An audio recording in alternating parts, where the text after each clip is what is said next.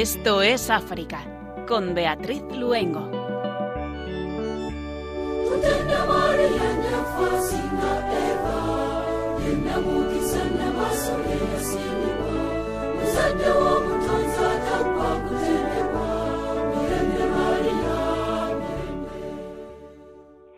Una educación de calidad es un signo de esperanza y una base sólida para la convivencia pacífica que África necesita hoy.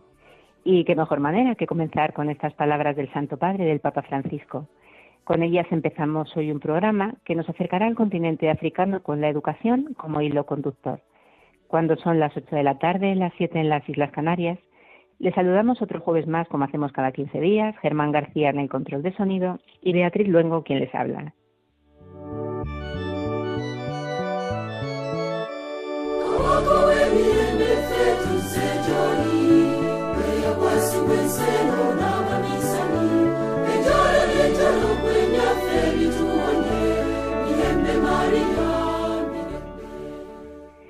Del 7 al 10 de diciembre en Avillán, Costa de Marfil, tuvo lugar el primer Congreso Africano de Educación Católica, realizado tras la aprobación del Pacto Educativo Africano, que fue presentado al Santo Padre el 1 de junio en el Vaticano, y este a su vez fue fruto del Simposio Internacional celebrado en Kinshasa, en la República Democrática del Congo.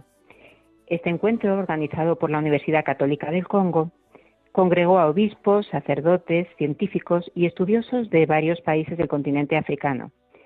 Con motivo de este primer congreso, el Papa Francisco envió un mensaje firmado por el cardenal secretario de Estado de la Santa Sede, Pietro Parolin, y hoy en el programa recogeremos las palabras del Santo Padre.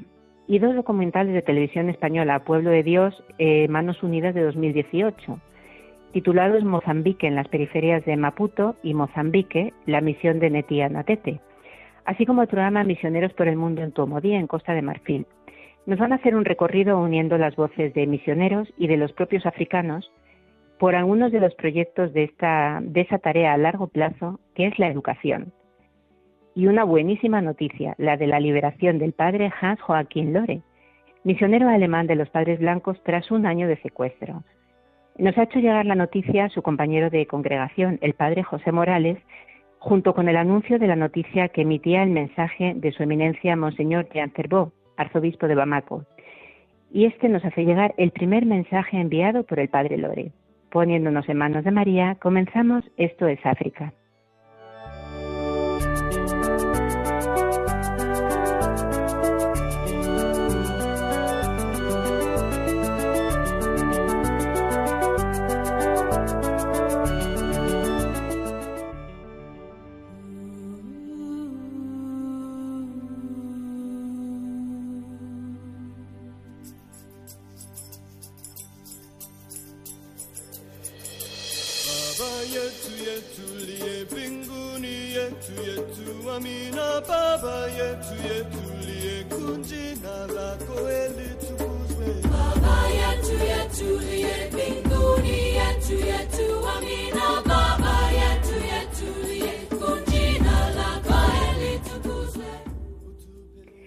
Burkina Faso, la crisis humanitaria más desatendida del mundo.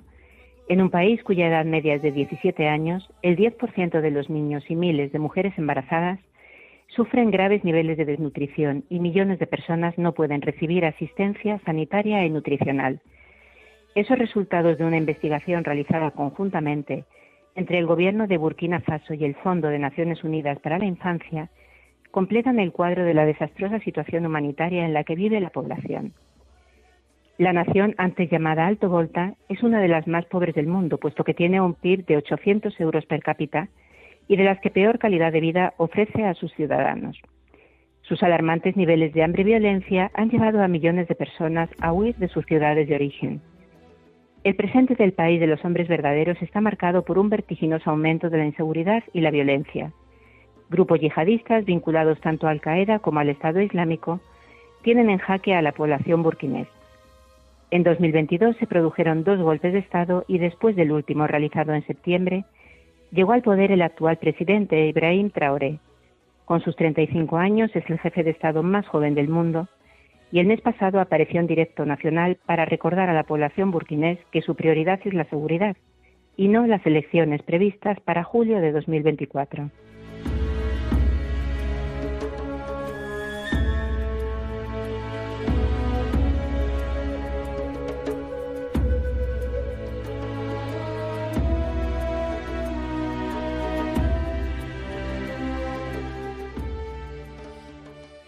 Sudán. Se agrava la guerra olvidada en este país, especialmente en Darfur. El conflicto ha empeorado con la reciente adhesión de dos facciones armadas de Darfur, que hasta ahora se habían mantenido neutrales, alineándose con el ejército en contra de las Fuerzas de Apoyo Rápido, RSF. La guerra civil en Sudán estalló el 15 de abril, con enfrentamientos entre el ejército regular y los milicianos de las RSF, concentrándose en la capital Jartum y en Darfur. Hasta ahora la mayoría de los demás grupos armados en el país se habían abstenido de participar en los combates entre las dos facciones. Otro hecho preocupante fue el ataque en el que murieron 32 personas en Abyei, una zona fronteriza en disputa entre Sudán y Sudán del Sur rica en petróleo. El conflicto sudanés amenaza con involucrar a los estados vecinos, vislumbrando un escenario similar al de Libia con la formación de dos gobiernos en disputa por el control del país.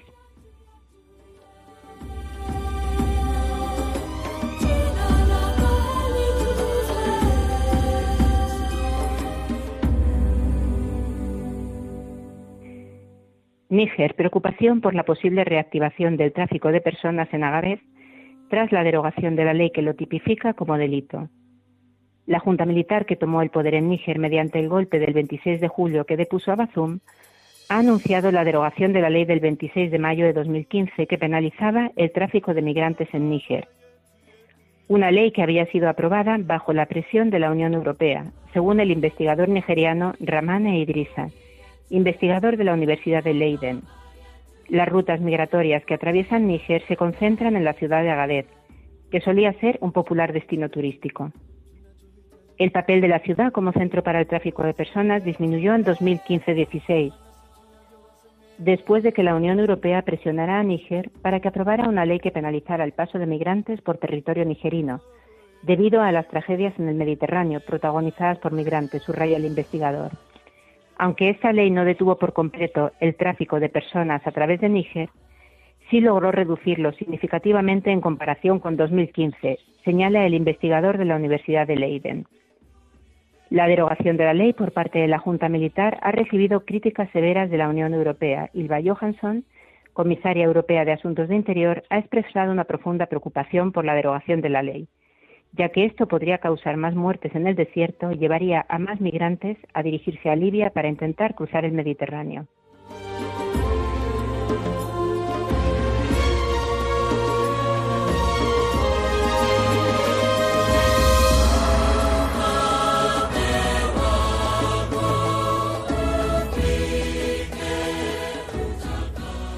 Nigeria. Al menos 85 muertos en un bombardeo accidental del ejército contra una procesión de fieles musulmanes.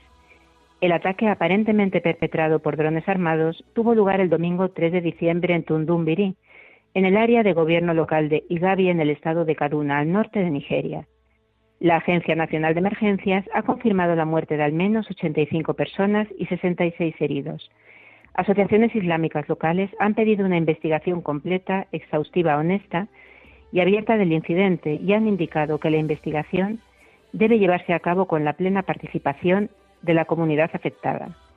El presidente de Nigeria, Bola Ahmed Tinubu, ha calificado el incidente como desafortunado, inquietante y doloroso, y el ejército nigeriano ha emitido un comunicado en el que pide disculpas por la tragedia y recuerda cómo los terroristas han desarrollado una estrategia consistente en atrincherarse deliberadamente en comunidades rurales para evitar los ataques militares, disfrazándose de civiles para cometer actos de terrorismo.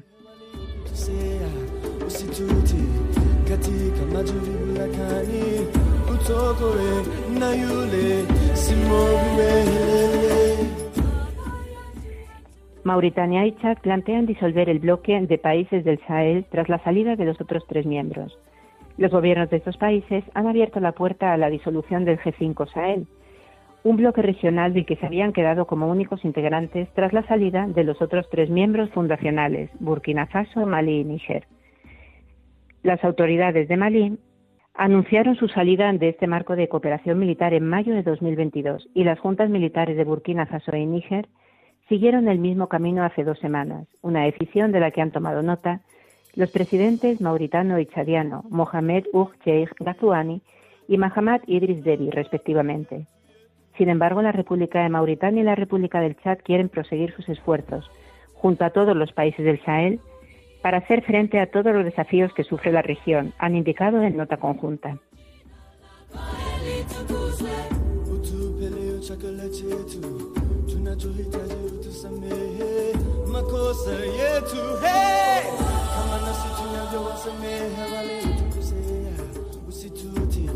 katika majaribu, lakini utokoe na yule milele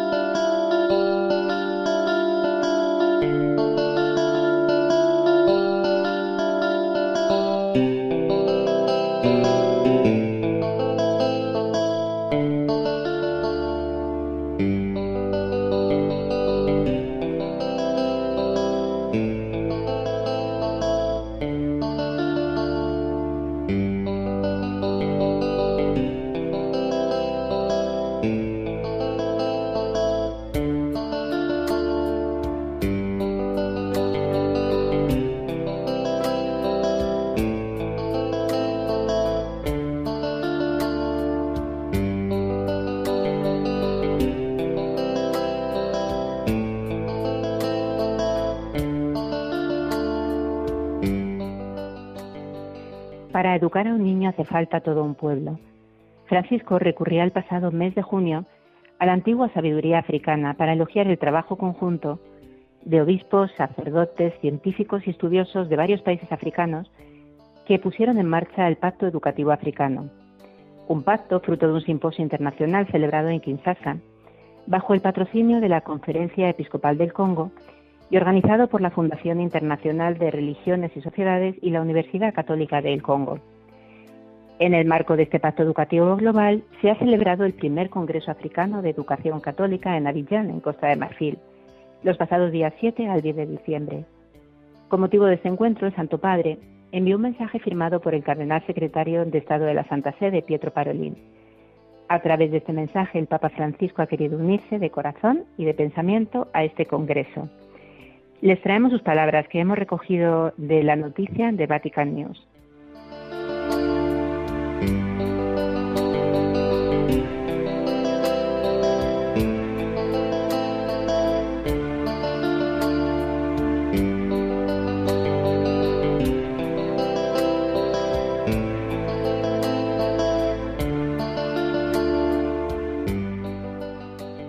El obispo de Roma aplaude la acogida del Pacto Educativo Africano y desea que se convierta cada vez más en una realidad local, fruto de reflexiones realizadas a partir del propio contexto y de los propios recursos culturales y atenta a las necesidades educativas del territorio. Como ya ha recordado en otras intervenciones de su pontificado, el Papa plantea que África no está a salvo de la crisis que atraviesa hoy el sistema educativo, que se ha vuelto, como en otros lugares, demasiado selectivo y elitista, orientado a formar solo el intelecto y no a toda la persona.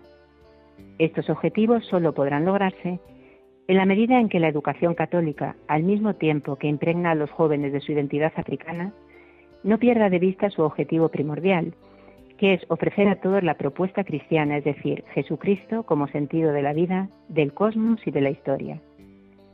Por tanto, el sucesor de Pedro remarca la importancia de que todos los implicados en la enseñanza católica estén animados por el deseo de comunicar el Evangelio con su vida, demostrando coherencia y adoptando un estilo pedagógico que favorezca el crecimiento humano y espiritual de los alumnos.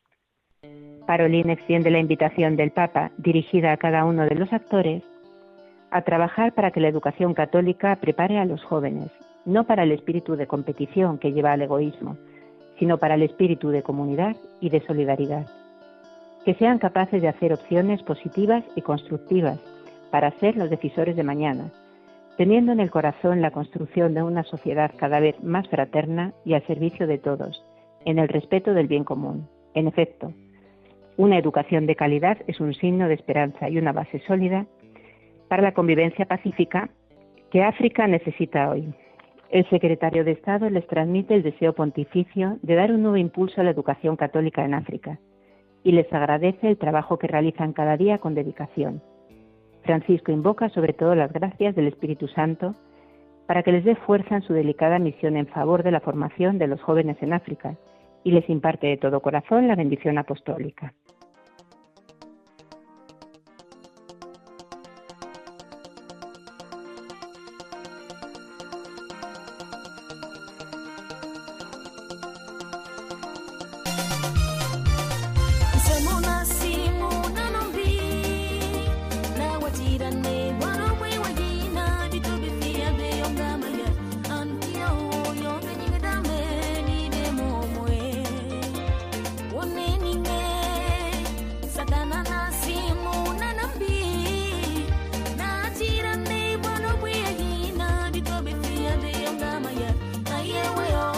nigga done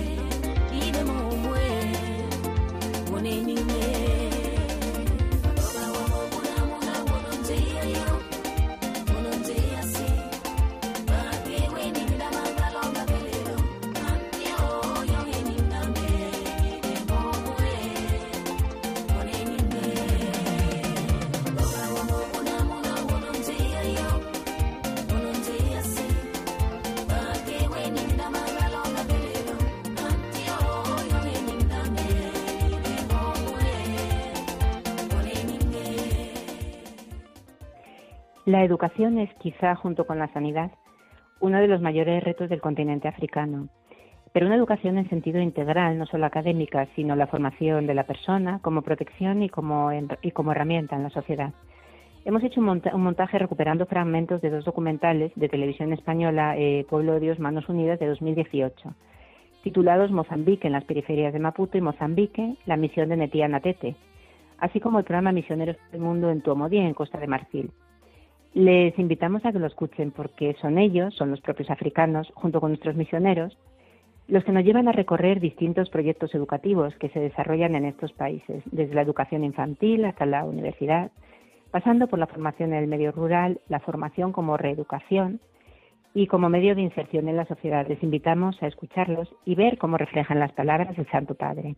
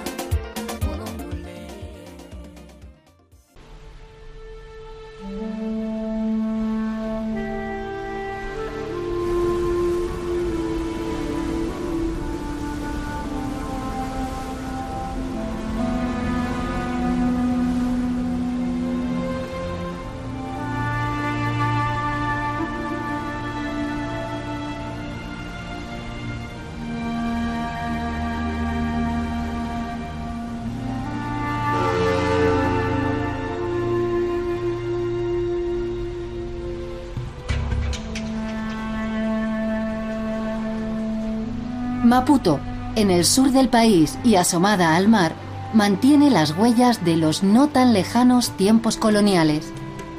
Y como pasa en todas las capitales africanas, ve crecer el número de sus vecinos, aunque Mozambique es de los países con más alto índice de población rural, un 68%. Pero si sumamos la zona metropolitana, casi 2 millones de personas se concentran en la ciudad. En las afueras, el barrio de Mabalane, como el de Ulene o el del aeropuerto, es una desorganizada y caótica concentración de casas y calles en las que habitan miles de familias que llegaron aquí huyendo del interior del país. Muchas lo hicieron por culpa de la larga guerra civil que expulsó a la gente del campo en busca de la seguridad de la capital.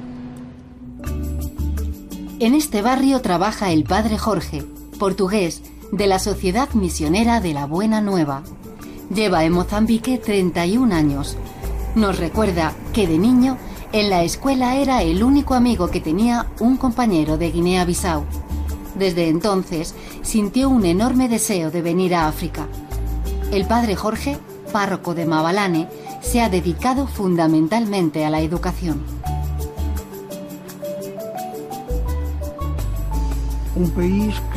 Un país que rechaza invertir en educación no tiene futuro por sí mismo.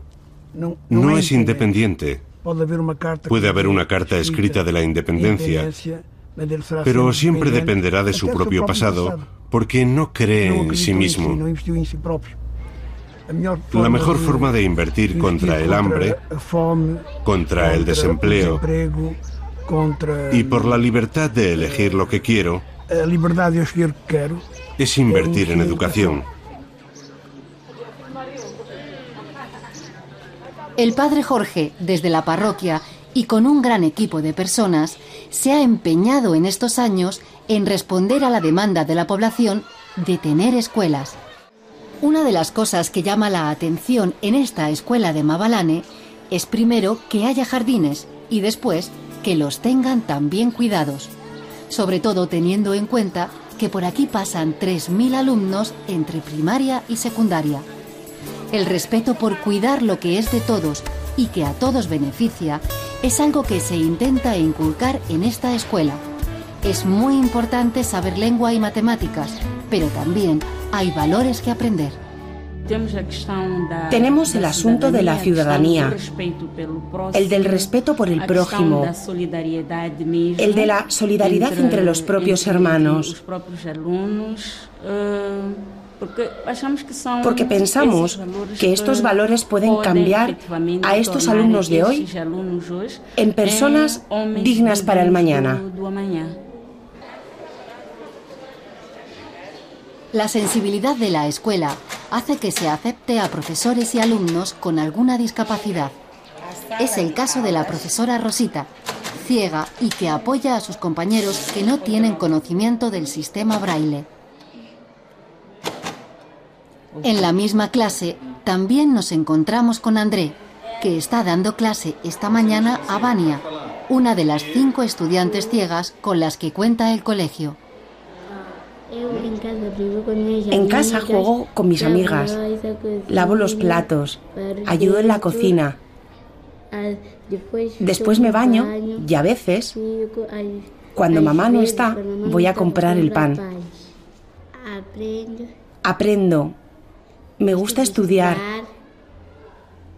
y quiero hacerlo también para después poder ayudar a mi padre, mi madre, mi abuelo y mis tías. Quiero ser doctora para ayudar a las personas que están heridas y enfermas de alguna enfermedad grave.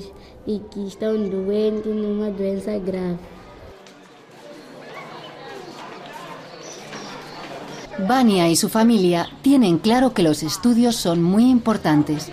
No siempre pasa esto con todas las familias de la escuela. La situación de pobreza de muchas de ellas obliga a que los hijos trabajen en edad infantil o que se le preste poca atención a si van o no al colegio. Las familias más pobres, aunque matriculen a sus hijos, a lo largo de los años los chicos acaban dejando la escuela por las condiciones que tienen las propias familias. Entonces, una forma para que reflexionen sobre esto es contar con el apoyo del centro de día. Porque así los niños más vulnerables cuentan con una comida que termina siendo un atractivo para que esos alumnos puedan permanecer en la escuela. Pero no podemos atenderlos a todos porque el número de niños necesitados es muy alto y no podemos asistir a todos.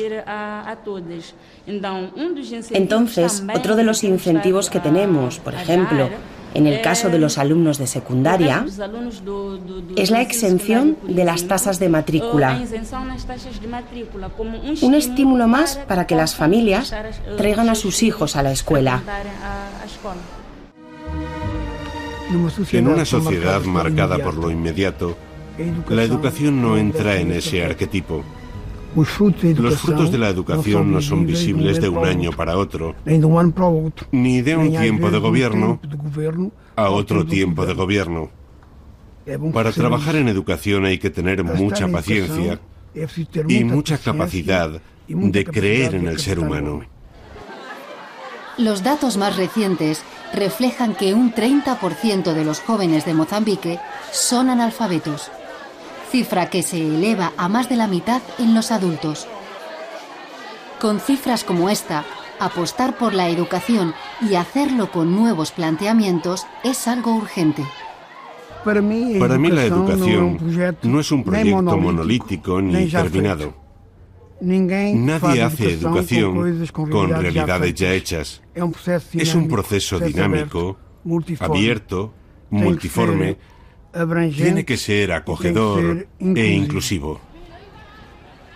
De ahí que la educación es un proyecto que nunca está acabado. Es algo que tiene que ser pensado, repensado, evaluado.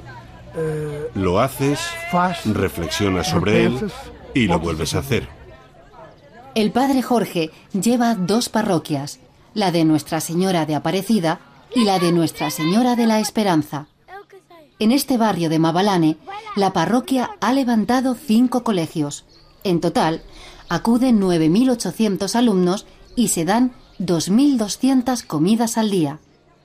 Un centro muy especial es esta escuela profesional llamada Centro Vocacional Madres de Mabalane.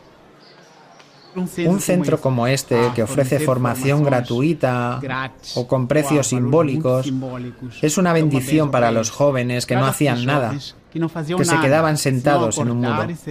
Sabemos que hacer esto es perder un gran recurso, el tiempo, y nadie puede evolucionar en la vida si desperdicia el mayor recurso que Dios nos ha dado.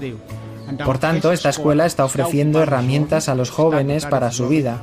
Es extremadamente importante para los jóvenes y para esta comunidad, porque una persona desocupada acaba pensando en robar, en prostituirse. Hay muchas cosas que aparecen en la cabeza de una persona desocupada. Entonces, uno de los objetivos es ocupar a los jóvenes y otro, dotarles de herramientas para poder entrar en el mercado de trabajo. Por la Escuela de Formación Profesional pasan 2.500 alumnos al año que pueden formarse en informática, electricidad, climatización, turismo, inglés. Se trata de conseguir que la gente joven de estos barrios tenga una formación que le pueda permitir acceder a un empleo digno. La pobreza está en la mente, no en el bolsillo. Por más que los europeos nos donen dinero, es cuestión de creer en nosotros, no esperar a que nos den. Así no vamos a evolucionar. El papel de los jóvenes es pensar cómo desarrollar Mozambique, no quedarnos a la espera de limosnas.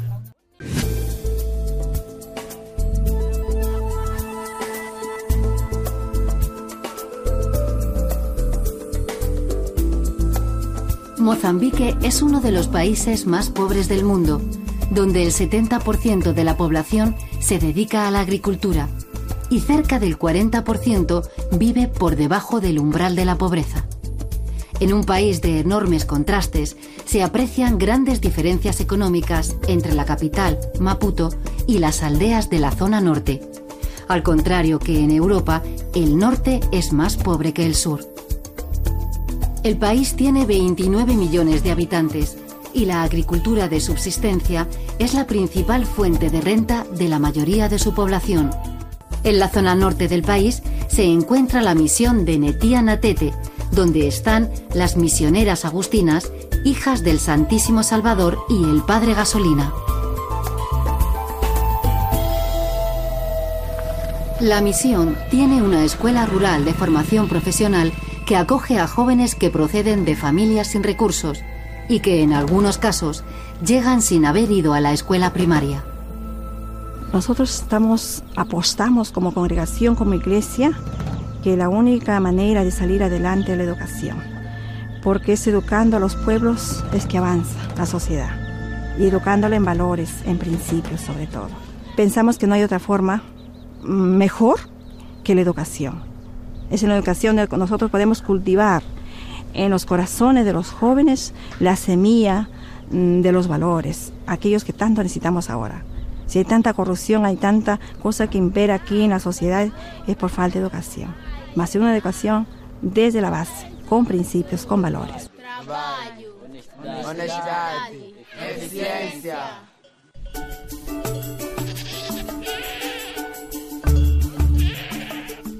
Natete es un poblado rural de 12.000 habitantes que se encuentra en el puesto administrativo de Netía, en la provincia de Nampula, al noroeste de Mozambique.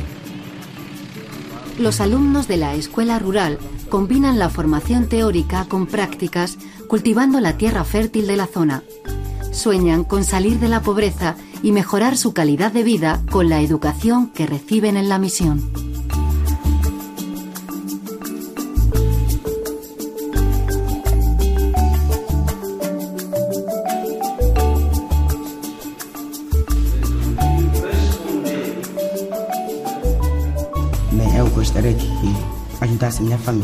Me gustaría ayudar a mi familia porque ellos son campesinos.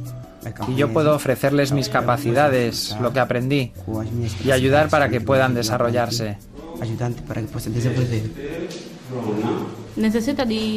Necesitamos los conocimientos que nos enseñan en la escuela agraria para poder aplicar las técnicas y ayudar al desarrollo de Mozambique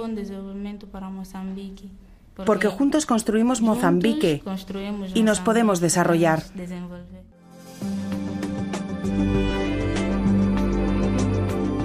El norte del país es básicamente rural y la densidad de población por kilómetro cuadrado es baja, lo que implica que la población esté muy desperdigada. En Mozambique las comunidades que se encuentran apartadas de las carreteras principales, como Natete, no tienen ni luz eléctrica ni agua. Antonio Gasolina es el párroco de la misión de Netía, muy respetado y querido por sus vecinos. Destaca la importancia de la escuela porque la formación que se imparte está destinada a cubrir las necesidades de la población rural. Las comunidades rurales están prácticamente abandonadas porque nuestros productos en las ciudades tienen los precios por las nubes no los vendemos y no podemos mantener a nuestros hijos. ¿Qué podemos hacer? Tal vez organizarnos en una asociación para defendernos.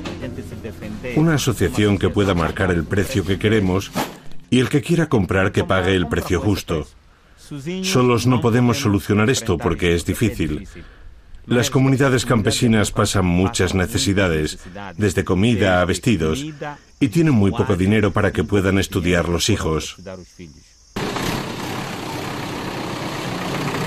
La hermana Aurora de María asegura que la escuela agraria está abriendo un horizonte de futuro para los jóvenes.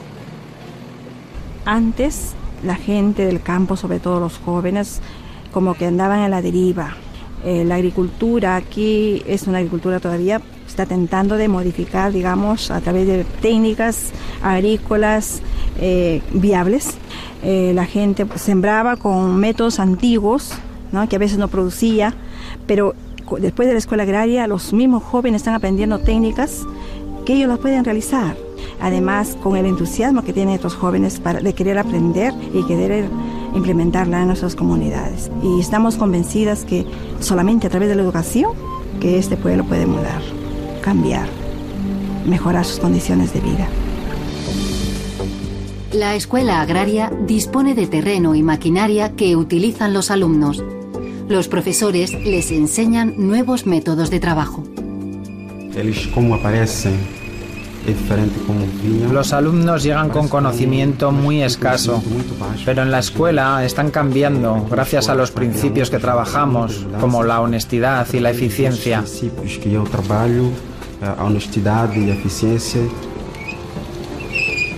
Somos una referencia. Somos una referencia en términos de formación y ellos siguen el ritmo normal de aprendizaje.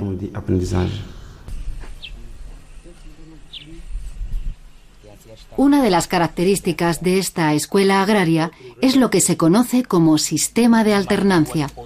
Este método permite a los alumnos cultivar las parcelas de los vecinos y enseñar a los campesinos nuevas técnicas para mejorar sus cosechas. De esta manera, el sistema de alternancia es bueno. Los alumnos practican en la escuela y nos permiten transmitir el conocimiento a la comunidad. Y la comunidad pone en práctica tanto la formación humana como la intelectual. La comunidad está satisfecha de lo que los alumnos aprenden en la escuela familiar rural de Netianatete.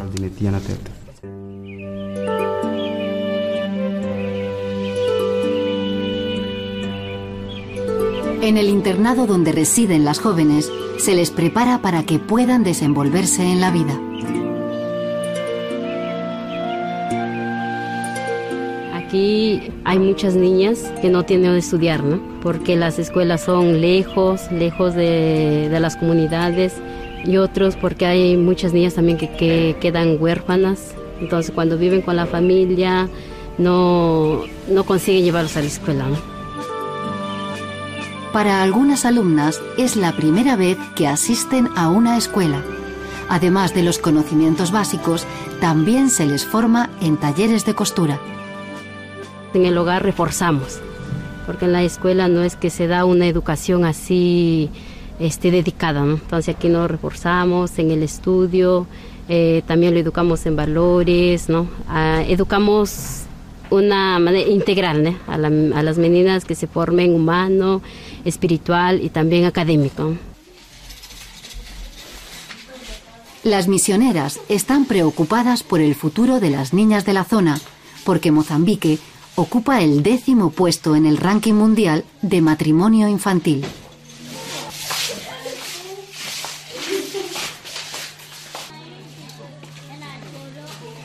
La situación global de las, de las niñas es que corre mucho, mucho peligro, ¿no? Muchos son huérfanas, entonces cuando este, se quedan en casa con las familias, a veces tienen este, a quedar embarazadas y a veces la misma familia los los envían ¿eh? a, procurar un, marido para sustentar a la familia, para sustentar a ellas, ¿no?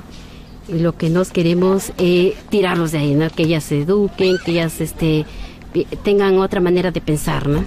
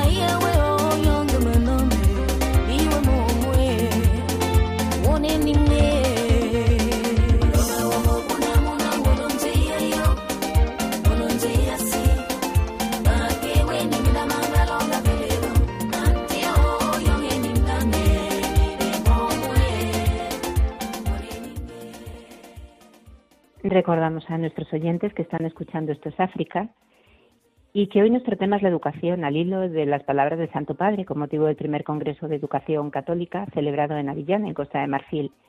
Y ahí es precisamente donde nos vamos ahora, a través de fragmentos de un precioso programa de OMP del año 2020, Misioneros por el Mundo Tuomodi, Costa de Marfil.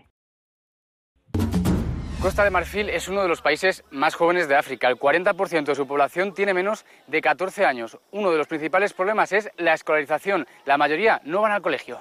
¿Hay muchos niños sin escolarizar?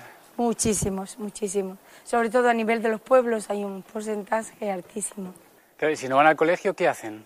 Pues se van a los campos con los, con los padres o se quedan con los abuelos sin hacer nada en el pueblo. ¿Qué problemas sociales encontráis en esta zona rural? Problemas enormes, muchísimos. Los padres no tienen medios para escolarizar a, a los niños y después los niños no tienen seguimiento. Una vez que salen de la, de la escuela ya no les interesan los libros. Entonces hay que estar siempre luchando, luchando, luchando. Vamos a mi clase a los pequeños. Te acompañamos. Tengo 46 de 3 años, pero eh, ahora hay muchos malitos con el tiempo. ¿Qué enfermedades son las que tienen? El paludismo, gripes, fiebres tifoideas. Coco. Bonjour les enfants. Bonjour. Ondi, buenos días. Buenos días. Todo el mundo, bienvenidos. Bienvenidos. Queremos continuar la educación de nuestros niños en la secundaria. Actualmente los del pueblo tienen que caminar 5, 6, 7 kilómetros a la ciudad donde hay colegios o buscar dónde quedarse, un tutor, algo por el estilo. Eso es algo difícil para nuestros niños. Es por eso que ahora nosotros quisiéramos, desde nuestras pocas medidas, nuestras pocas posibilidades, dar un poco una respuesta a esta necesidad. Supone salud para estos niños que tienen que recorrer, multiplica 6 kilómetros por 4 veces al día mínimo 24 kilómetros por día.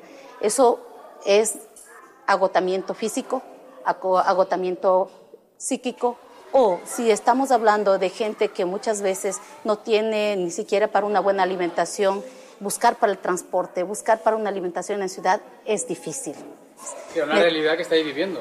Claro, y que la vemos cada día. Si tú te vienes, te invito, ponte a las 6 de la mañana y ponte a las 5 de la tarde en la carretera y verás la cantidad de muchachos que han podido ir a los colegios y que necesitan y que van caminando. Y tú verás y dirás, ¿me quedo con los brazos cruzados o intento dar una respuesta? Coco, buenos días niños. Buenos días, hermanita. Son nuestros alumnos. ¿Es fácil que ellos lleguen a la universidad? No, no. No, no. Eh, de, difícil. De hecho, por ejemplo, los niños de pueblos como el nuestro, solamente de pasar del, del primario al secundario ya es difícil. Muy difícil. Normalmente la gran mayoría de ellos no podrán ir, una, porque no hay las infraestructuras, dos, porque no tendrán los medios, y tres, porque el sector, por ejemplo, para las niñas es, es difícil de pensarlo, por todos los riesgos que van a correr justamente por eso es que queremos hacer el colegio, ¿no? Pero luego para las universidades es mucho más difícil todavía, porque ahí se necesita alojamiento en grandes ciudades, necesita un buen nivel, necesita las becas o algo por el estilo para poder acompañar este proceso, es además del nivel académico que también necesitan reforzar. ¿Y qué futuro les espera a estos niños estando en la zona rural? A estos niños lograrán llegar, porque estos niños tengan dinero para seguir, no tengan dinero para seguir y a veces hasta luchando contra su familia, intentamos que lleguen hasta lo más lejos que sea posible. Hay muchos niños que no pagan un centavo. Gracias a Dios mm, podemos seguir también por la ayuda de mucha gente que nos ayuda. Dios ha puesto sus ángeles sobre estos niños y sobre nosotras para poder continuar este trabajo. Muy pronto se comienza a tener hijos, lo que indica que hay mucho futuro, pero también mucho problema por eh, bien educar, por, comer y por bien todos los derechos de los niños. ¿no? ¿Cuál es la labor de vuestra misión aquí? La misión nuestra es atender especialmente a la juventud más necesitada, muchachos que han, han tenido conflicto, por ejemplo, con la, con la justicia, con la ley, muchachos que tienen familias muy desestructuradas y muchachos que necesitan ayuda y que nosotros acogemos, pero siempre eh, potenciando y subrayando la importancia de la responsabilidad de los padres en la educación de los, de los muchachos. Nosotros llevamos ya 25 años en Costa de Marfil, los amigonianos, y se empezó justamente con el taller de menusería, carpintería en español. Tiene dos, dos conceptos. El primero que es la formación. Aquí están hasta el nivel 4. Cuando termina el nivel 4 ya dominan el arte de la carpintería y luego pasan ya a trabajar a, lo que llamamos producción. Oye, ¿estos chicos cómo llegan aquí? Son diversos, diversos canales. Uno, por ejemplo, es por mediación de la justicia. Muchos que tienen algún problema con la ley. Tienen también, en este momento, están viniendo muchachos que han, han hecho el intento de ir a Europa y pues la policía o los, gobiernos los han deportado aquí. ¿Y aquí cómo eligen ellos la rama en la que se quieren especializar? Tienen una semana de práctica eh, en, cada taller. Al final el muchacho ya decide cuál, a cuál taller quiere, quiere participar. ¿Y cómo es el trabajo que se hace con ellos con todos los problemas sociales que acarrean? Dos enfoques fundamentales. Uno es el educativo, la cercanía de los educadores con los muchachos y el segundo es posibilitarles un oficio que puedan trabajar en el futuro y ganarse la vida con, una profesión. Todo esto se les puede enseñar, porque aprender un oficio lo pueden aprender, pero ¿cómo se les enseña a confiar? Ah, confiar no es fácil, pero si un muchacho que viene, que, por ejemplo, un muchacho me dice que no quiere estar aquí, que ya se ha cansado. Digo, te falta, te faltan un mes para graduarte. No, que me voy, que ya estoy cansado. La pregunta clave fue, le dije, ¿cuántas veces tú has empezado una cosa y la has terminado? Se quedó así y no dijo nunca, pero voy a seguir, dijo, voy a seguir. Poco a poco, que el muchacho haga una silla, le das un poco de autoestima. Que te haga un, mueble, le das autoestima. Que tú le digas, oye, muy bien, sigue así. en cierto modo es empezar de cero con chavales que tienen 15 años, por ejemplo. Sí, sí. O sea, es, bueno, el trabajo nuestro es de reeducar. Reeducar, porque se ha educado de una manera y conviene educar de otra. Entonces, es costoso, pero se puede. ¿Tenéis casos de chicos que se han reinsertado, que tengan ahora un trabajo gracias a lo que han hecho aquí? Por ejemplo, aquí en este momento el formador de, carpintería es exalumno de aquí, del, año 2000, y muchos muchachos están, están bien, bien ubicados eh, en, en diversos lugares. O sea, se logra, se logra, se logra salir.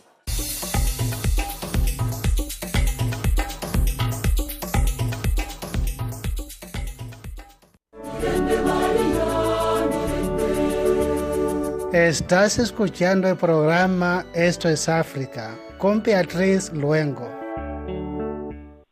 Y si el Santo Padre nos hablaba de esperanza, sin duda es el adviento del tiempo de esperanza más fuerte y más bonito. Es también en Radio María el momento de nuestra campaña de Navidad porque seguimos teniendo siempre esa esperanza de ser el instrumento del Virgen a través de las ondas y de llevar a María a tantas almas que a veces ni siquiera nos podemos imaginar. Escuchemos como nos lo cuenta el padre Luis Fernando de Prada. La confianza, y nada más que la confianza, puede conducirnos al amor, decía Santa Teresita del Niño Jesús, como nos ha recordado el Papa. La confianza es un elemento clave de la virtud fundamental del Adviento, la esperanza, que nos prepara a encontrarnos con el amor misericordioso de Dios hecho niño en el pesebre de Belén. Confianza y amor que desde hace 25 años Radio María está difundiendo en España con la gracia del Señor y de la Virgen, la bendición de los papas, el apoyo y colaboración de obispos, sacerdotes, consagrados y laicos, voluntarios, bienhechores espirituales y materiales, e infinidad de oyentes, que nos animáis con el testimonio del bien que os hace esta radio que cambia vidas. Ayúdanos a seguir haciéndolo con tu oración, testimonio, voluntariado y donativo Puedes informarte de cómo colaborar llamando al 91 822 8010 o entrando en nuestra página web radiomaria.es. Preparemos nuestros corazones para recibir a Jesús en Navidad. Radio María, la fuerza de la esperanza.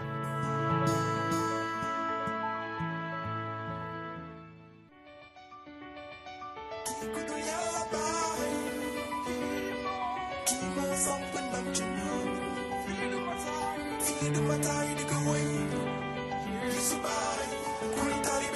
suis ton mon Seigneur, le Dieu vivant.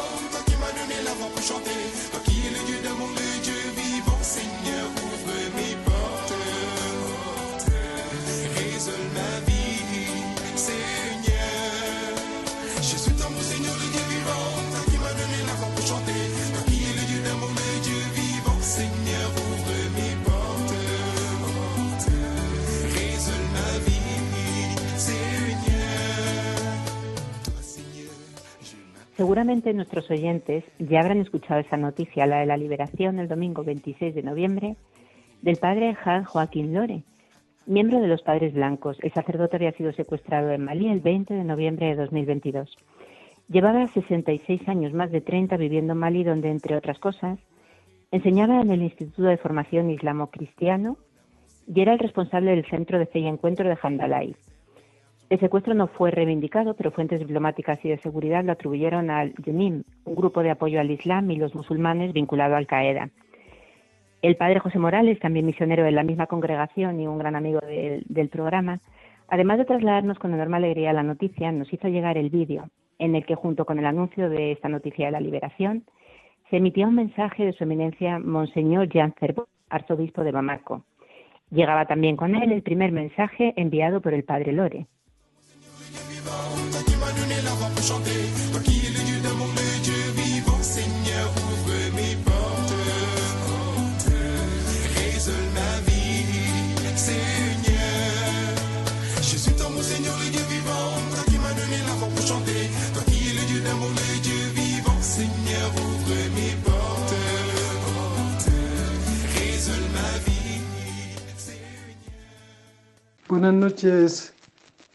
Beatriz.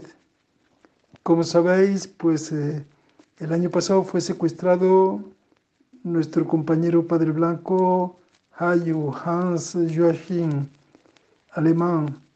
Eh, y bueno, pues gracias a Dios ha sido liberado pues este año el día 26 de noviembre.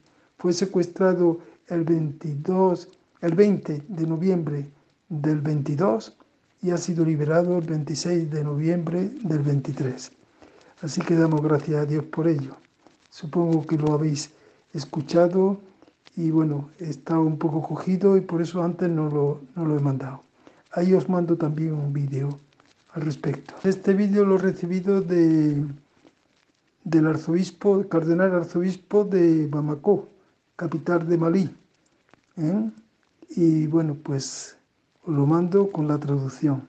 Su eminencia, Monseñor Jean Zerbeau, arzobispo de Bamako, informa a la opinión pública que el padre Hayo, liberado el domingo 26 de noviembre de 2023, ha enviado su primer mensaje.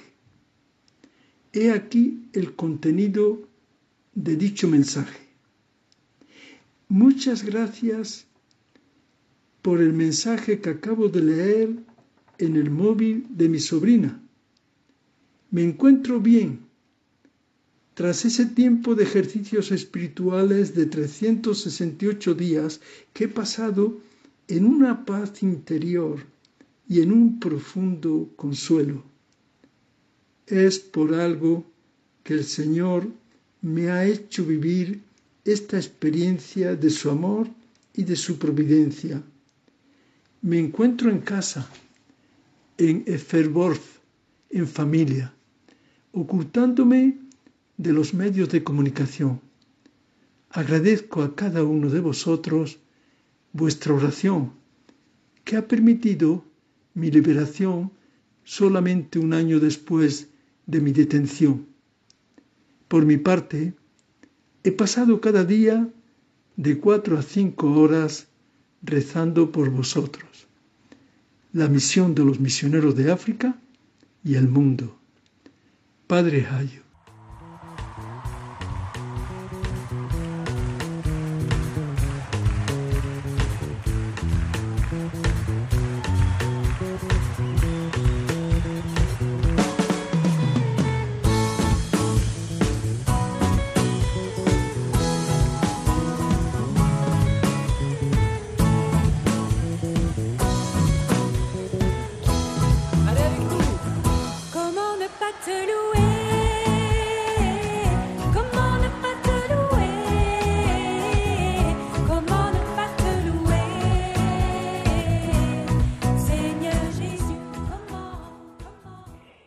Y ya llegamos al final. Hoy en Esto es África, la educación ha sido nuestro tema de hoy.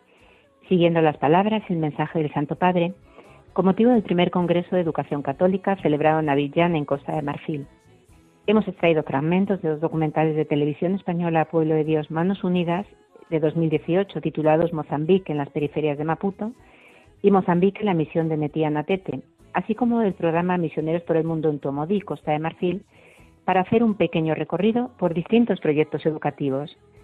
Muchísimas gracias al Padre José Morales, sacerdote de los Padres Blancos, por compartirnos la noticia de la liberación del Padre Hans Joaquín Lore, misionero alemán de su congregación.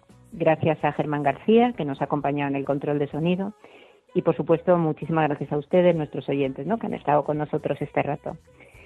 Les invitamos a que sigan escuchando nuestra programación y también a que sigan en contacto con nosotros a través del mail del programa, esto es África, radiomaria.es. Aprovechamos para agradecer a los oyentes que nos escriben y que nos envían ya sus, algunas propuestas y comentarios. Y por supuesto, si quieren volver a escuchar este programa o cualquier otro de la parrilla de programación, recuerden que pueden hacerlo en el podcast de Radio María buscando por el nombre del programa. Y cantando María desde Senegal, nos despedimos. Dentro de 15 días, si Dios quiere, estaremos de nuevo con ustedes. Feliz tiempo de Adviento, feliz tiempo de espera. Que María les guarde y acompañe siempre.